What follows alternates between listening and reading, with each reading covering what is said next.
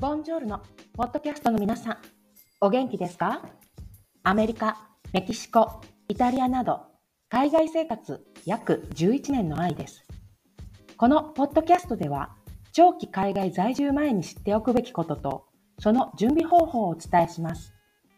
新しいことにチャレンジしたいけど、踏み出せない方、子供に海外で活躍してほしいパパママ、これから海外で頑張りたい若者に向けて、のんびり配信していきますので、楽しんで聞いて、興味があれば実践してくれたら嬉しいです。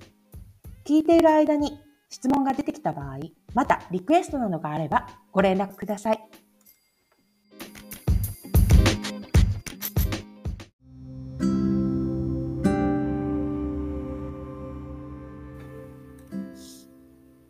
第2話あなた自身の能力と現状を理解しよう。日本で感じる当たり前が海外では全く異なり、そのギャップに悩まれる方はたくさんいます。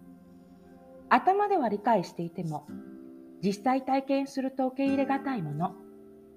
あなた自身の性格や価値観を理解していなければ、相手のことも理解できません。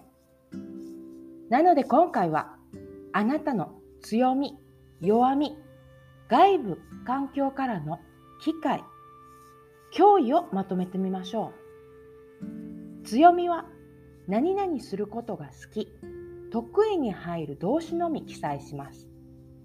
弱みは何々することが苦手、嫌いに入る動詞のみ記載します。機会は何々する機会がある。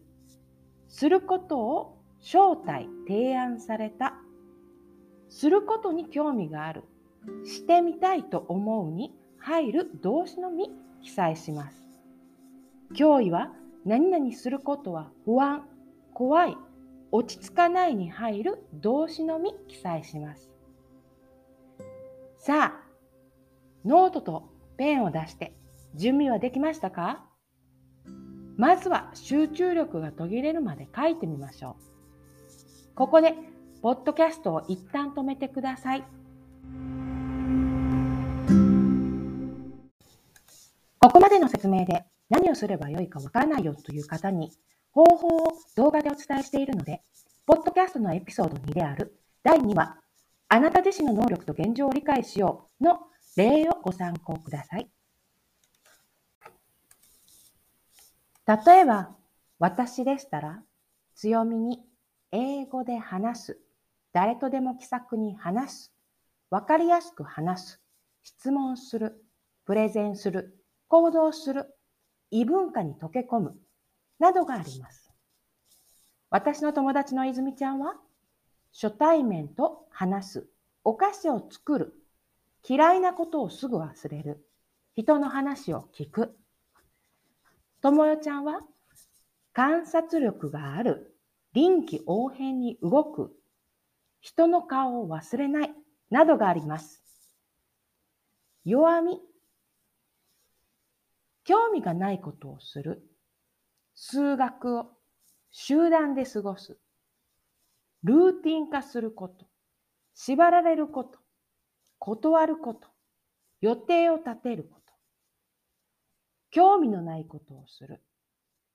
集団で過ごす。ゆっくり歩く。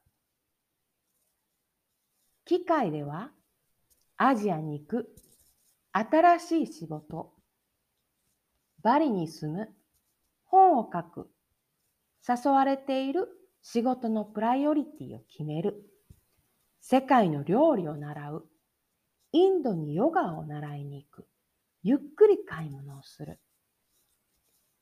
脅威めんどくさいビザの手続きを一からやる。娘の学校お金、貯蓄、犬を置いていくこと、仕事を辞めて安定を手放すことがあります。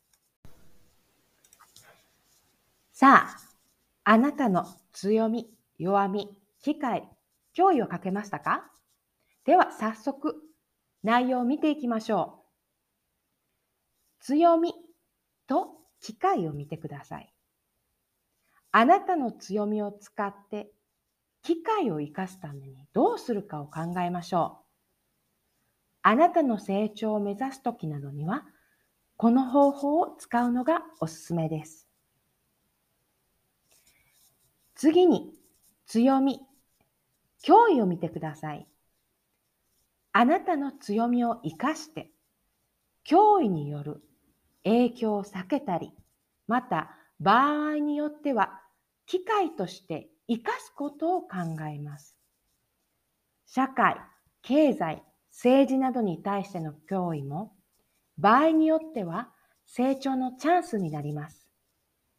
脅威を避けるだけではなく、可能であれば機会を探すところまで話し合うことがおすすめです。次に、弱み、機会を見てください。あなたの弱みを補強するなどして、機会を生かす方法を考えます。せっかくの機会を生かすためにどうするべきかを話し合いましょう。最後に、弱み、脅威。あなたの弱みを理解し、脅威による影響を避ける、もしくは最小限にするためにどうするべきかを考えます。脅威のレベルによっては大打撃を受ける可能性もありますので、しっかり意識したい方法の一つです。私も体験して感じたことは、一人でしてもなかなか動詞が見つからないことです。友達や家族とだらだら話しながら、お互いの強み、弱みを共有してみてください。お互いのことをより知れる機会となります。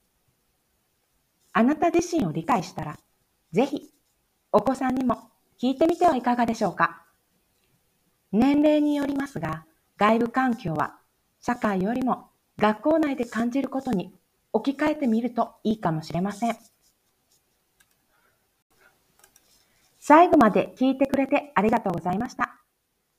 もし可能なら、あなたの強み、弱み、脅威、機会を教えてくださいね。一緒に人生を楽しみましょう。